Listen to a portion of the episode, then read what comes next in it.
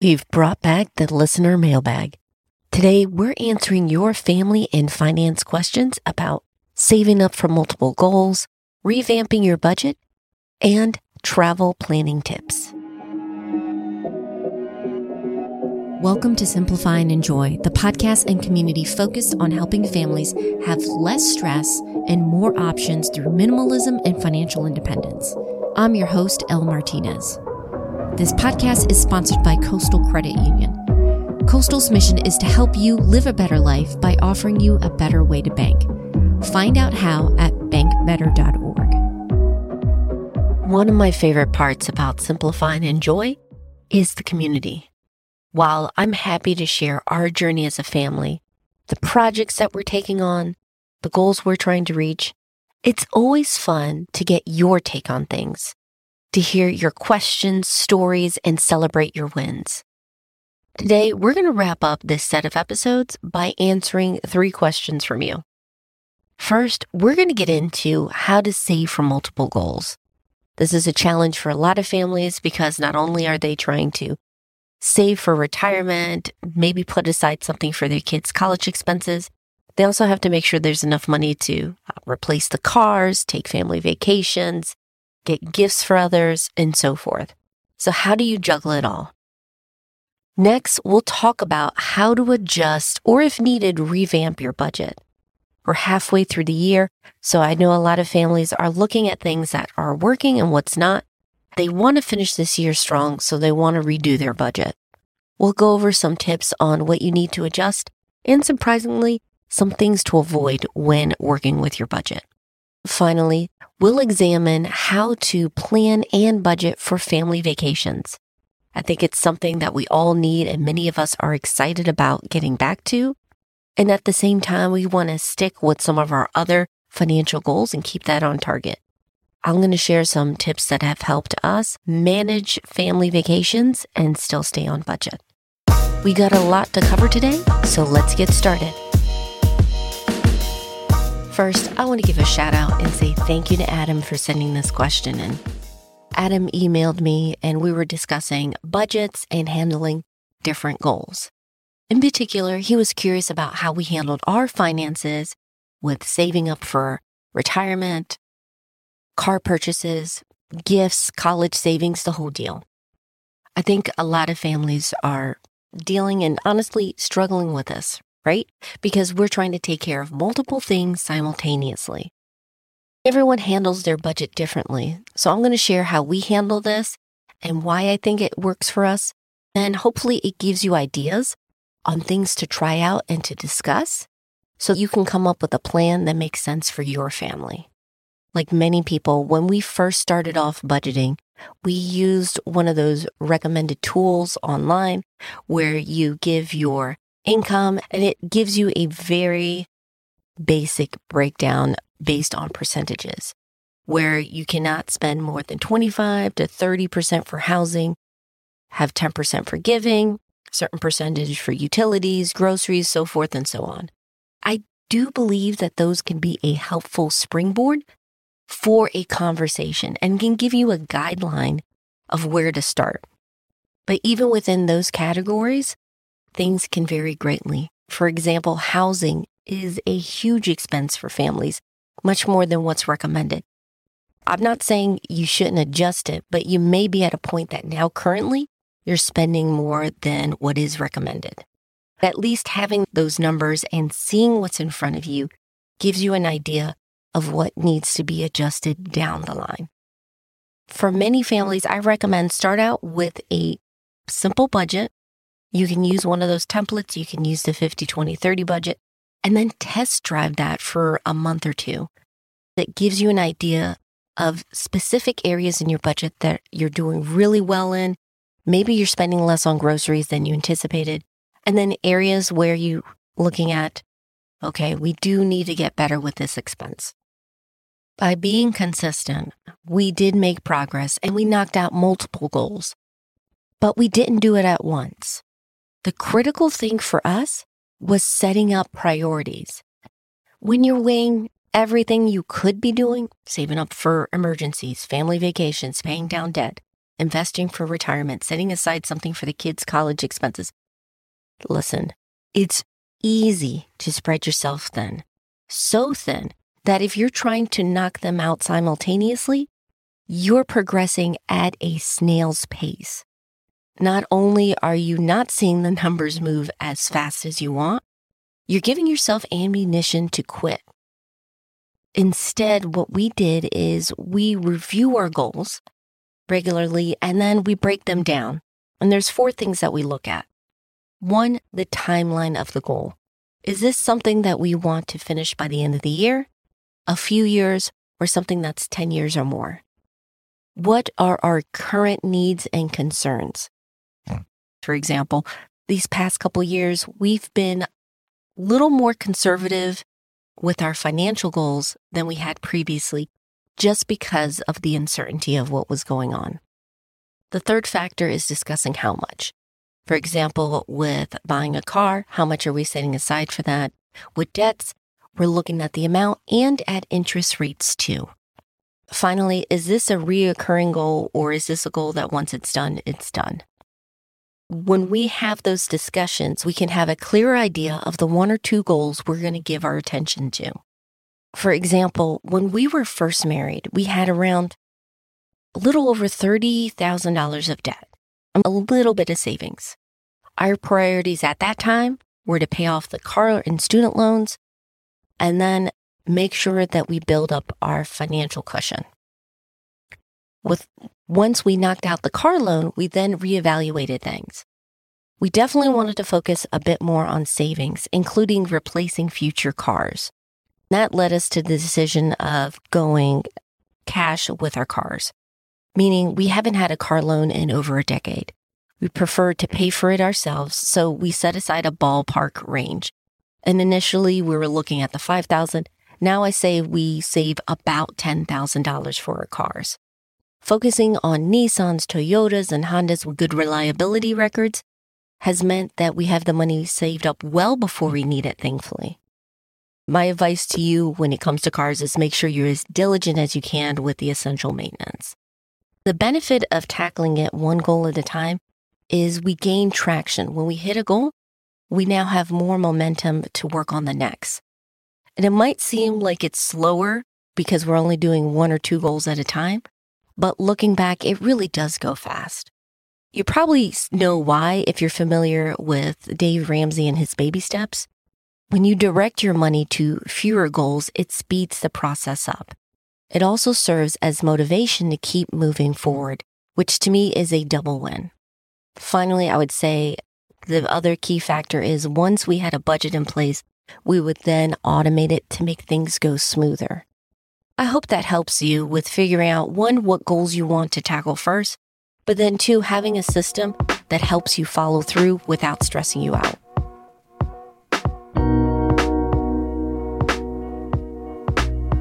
With this year being just over the halfway mark, the second question makes total sense. How do we revamp our budget? To a degree, our budgets reflect what's going on with our day to day. A lot of families right now are seeing certain areas of their budget increase with inflation. They're trying to keep things under control and they're trying to juggle things. Well, if I'm paying more for groceries or if I'm living in an area where rent is jumping high, how can I adjust my budget so that I'm still making progress on my goals? How do I keep that momentum going? One of the best ways that you can pivot and update, freshen up your finances, whatever you want to call it, is by creating a roadmap for your money. Yes, that definitely includes having some kind of budget in place, like we discussed with the first question. But more importantly, it's looking at the big picture before we assess and adjust the numbers, we do need to go back to talk about those goals. When you have multiple goals going on, it is especially important to learn to prioritize them and make an adjustment if the circumstances have changed enough. Let's talk about a goal that I think a lot of families are worried about. They had been planning on buying a house, but depending on the area you live in, the market might be a seller's market right now. Prices might be jumping for even a fixer upper. And then on top of that, you have higher interest rates. What should you do? Well, there are a few questions that you need to sit down and really figure out before you know what your next move is. You may decide that now is not a good time to buy a house. You ran the numbers, and if you purchase a house now, you would now be house poor and financially vulnerable. So you may decide to push out the timeline and build up your down payment and finances in a way that you would feel more comfortable buying a house then. Or you may decide that no, this is a priority for us. We want to get this done. You can then discuss what are some things we're willing to forego with our smaller or less urgent goals so that we can reach this. Depending on your circumstances, the market you're in, and your finances, either choice could be valid for your family. The important thing is that you're discussing this and you're weighing the pros and cons of revamping your budget towards that priority. Finally, there's something else that you might want to consider, and this might make you feel better. Chances are, if you are listening to a podcast like this, which talks about finances, you're probably doing better than you expected. In fact, you may not have to completely revamp your budget or reprioritize things. It could simply be a matter of adjusting some of your smaller, less important expenses and redirecting it to your bigger, more urgent goals. And that's the great thing about having a budget. It is supposed to be flexible and supposed to be reflecting on the things that matter to you. Dealing with everything in the past couple years, all of us have probably had to make some significant changes. So give yourself some credit with the progress you're making. Just focus on being consistent and having a regular time to review your numbers. For us, it's around that monthly mark. It helps us stay on target because yes, some things do come up, but when we catch it then, it's usually a small adjustment. Then we can focus on relaxing and enjoying the time we have together. So I hope these tips help take the stress out if you do need to revamp your budget, it might not be as drastic as you imagine it. Or if you do have something that you're trying to knock out this year, a priority that's important to you, you know how you can discuss, work on it as a team, and knock it out.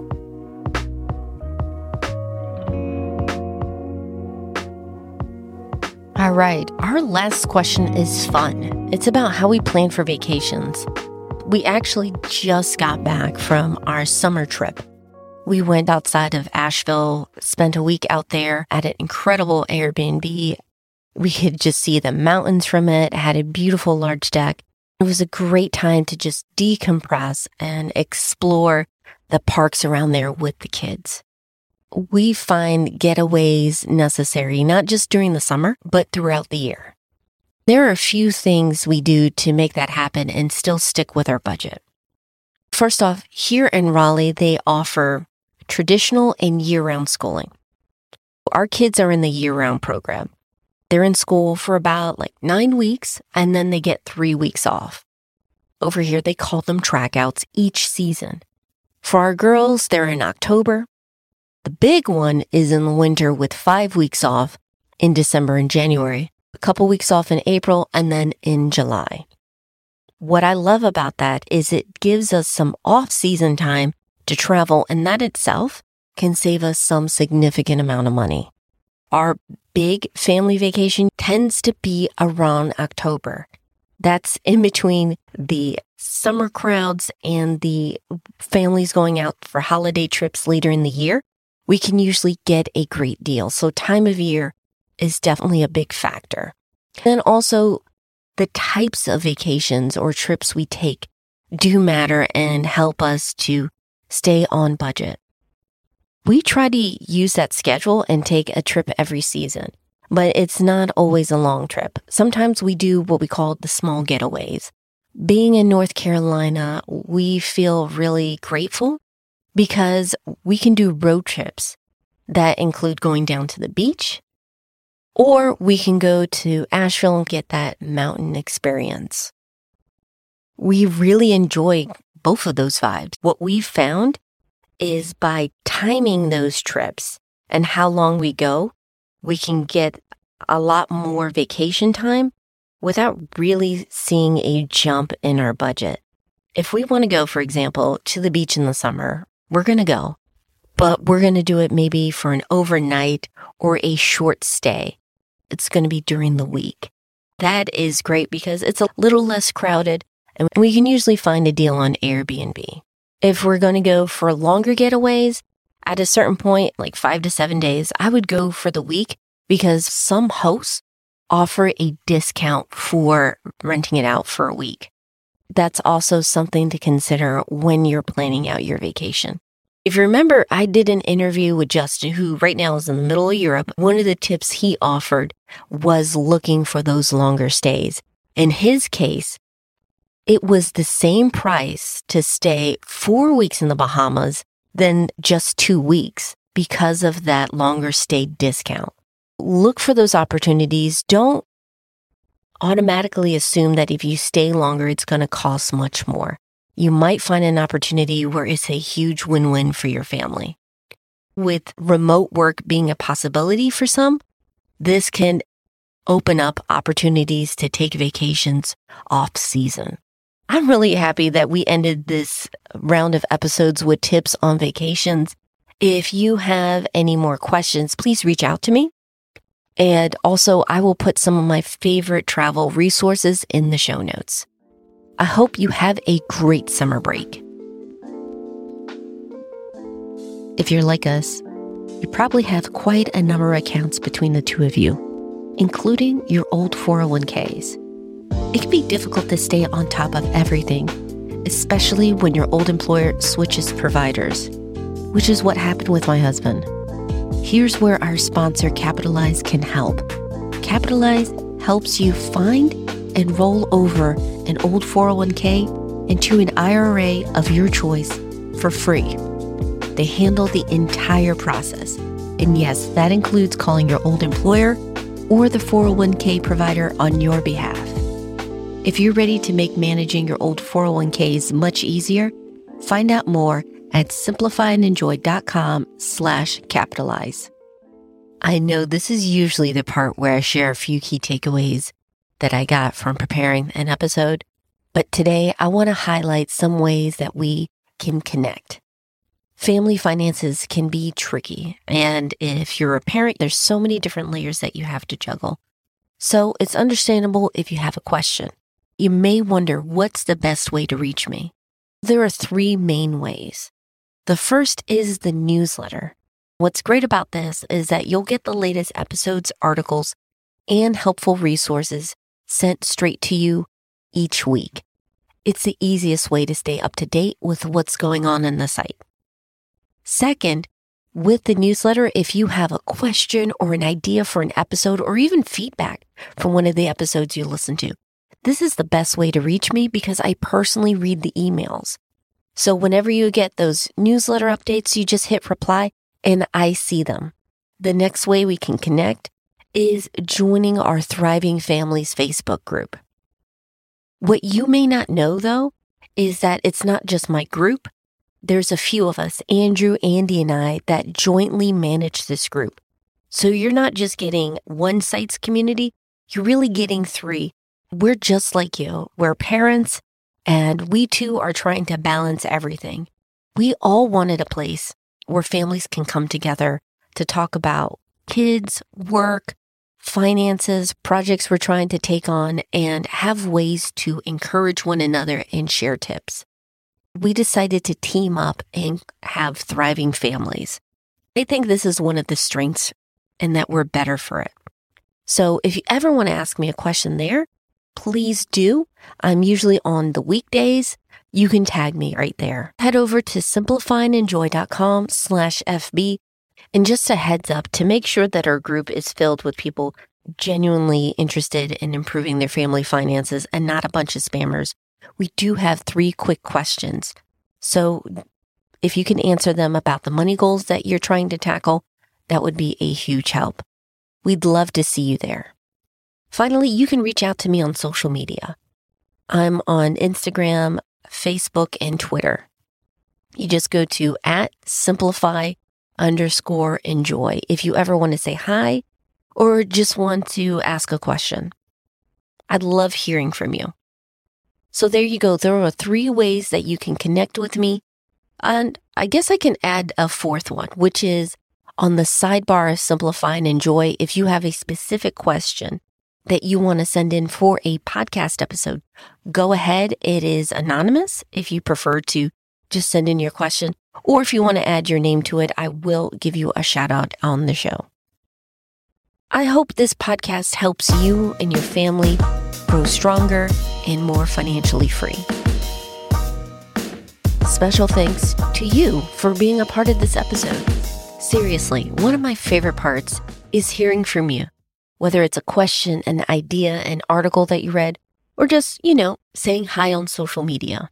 Now, even though the podcast is taking a break and we're going to come back in the fall like we usually do, you can still be a part of it. Send in those questions. I'm going to be doing interviews then and also revamping the website, updating it a little bit, making it easier to find answers to the questions that you have. If you want to make sure you get those episodes as soon as they come in, please make sure you subscribe to the podcast. We're on iTunes, Spotify, Audible, wherever you catch your shows. Our theme song was by Staircases, additional music by various artists over at Audio. I really appreciate you listening and being a part of the community. I hope you have a wonderful summer. Take care.